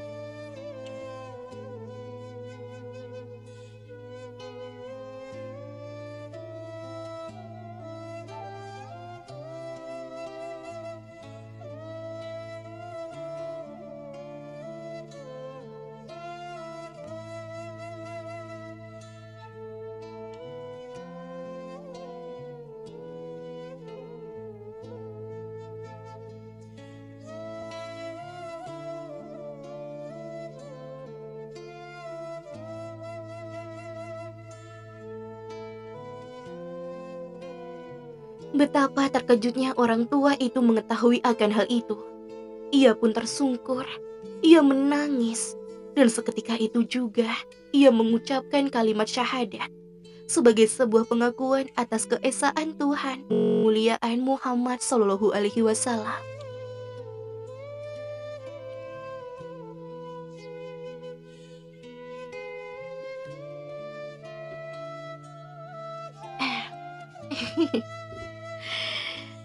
Bagaimana teman-teman? Eh, nanti teh aku batal puasanya.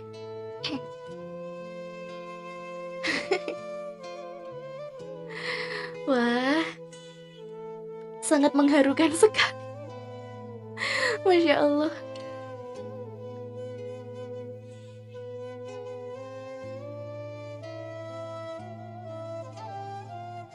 Halo yang baru bergabung, selamat datang di Room Alkisah ya teman-teman.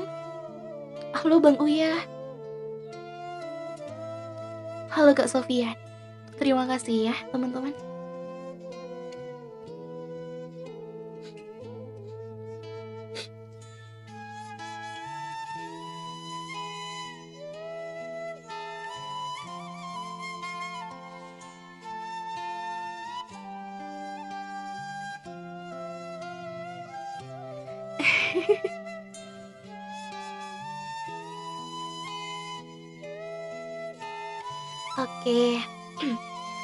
Hari ini Airin sudah cukup untuk uh, membacakan atau menyampaikan cerita dari kisah para istri Nabi Muhammad Shallallahu Alaihi Wasallam.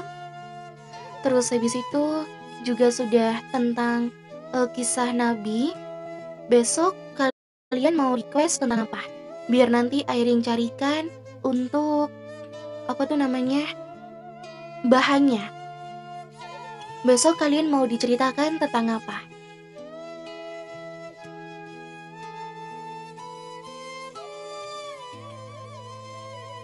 Cerita kisah istri aku Airin.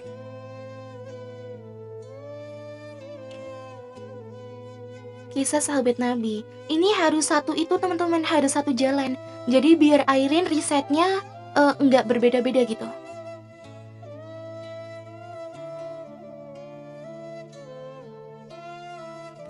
Durasinya udah nggak cukup Kak Anggun. Kak Anggun datangnya telat. Halo Kak aku. Oke, berarti besok kita ke kisah Nabi Daud ya. Nabi Daud, Nabi Musa. Satu-satu dulu ya. Dari Jalaluddin Rumi. Uh, boleh, tapi itu nanti pasangannya apa ya?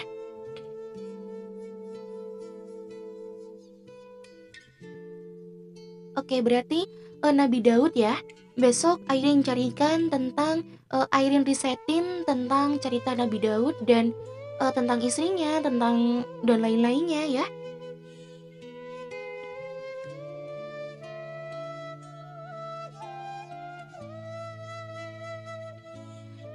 Gini Bang Uya, bukannya nggak mau ngeberesin. Ini tadi itu kan bukan kisahnya Rasulullah ya, tapi kisah dari istri-istrinya. Jadi Airin penggal beberapa uh, beberapa bab gitu loh. Soalnya Airin nggak cari nggak cari langsung materinya di internet gitu. Airin cari riset gitu soalnya takut salah. Kan cerita seperti ini tuh kan sensitif ya kalau ada salahnya ya. Jadinya satu satu istilahnya satu kata kunci dulu nih. Nah ini baru dijabarkan gitu terserah kalian aku nurut aja kalian maunya gimana kalau Nabi Daud ya Nabi Daud, besok Airin carikan Nabi Daud. Besok itu Airin live sekitaran jam 4 ya teman-teman. Jadi uh, teman-teman biar nggak ketinggalan jangan lupa di fan dulu Airin biar besok mendapatkan notifikasi kalau Airin live lagi. Oke besok uh, Airin akan membawakan cerita dari uh, Nabi Daud ya dan silsilahnya. Kisah Nabi Adam Airin Tadi ada Nabi Daud, besoknya lagi aja ya. Oke, durasinya Airin tinggal 5 menit. Terima kasih untuk kalian yang sudah menemani siaran Airin dari tadi. Sudah menemani sahur juga, terima kasih sebanyak-banyaknya. Untuk teman-teman yang baru bergabung, jangan lupa fan dulu Airin, biar nanti kalian mendapatkan notifikasi kalau Airin live lagi. Terus habis itu untuk kalian yang belum tap love, jangan lupa tap love terlebih dahulu. Untuk kalian hari ini, semangat untuk puasa hari keduanya. Dan jangan lupa sholatnya ya. Jangan mentang-mentang puasa, tapi tidur terus. Ya, jangan. Oke, terima kasih teman-teman. Besok kita bertemu lagi di jam biasanya. Alkisah, kisah sahabat Nabi, jam setengah empat pagi atau jam empat pagi. See you next live teman-teman. Semoga hari ini kalian berbahagia dan sampai jumpa di live selanjutnya. Bye-bye. Assalamualaikum warahmatullahi wabarakatuh.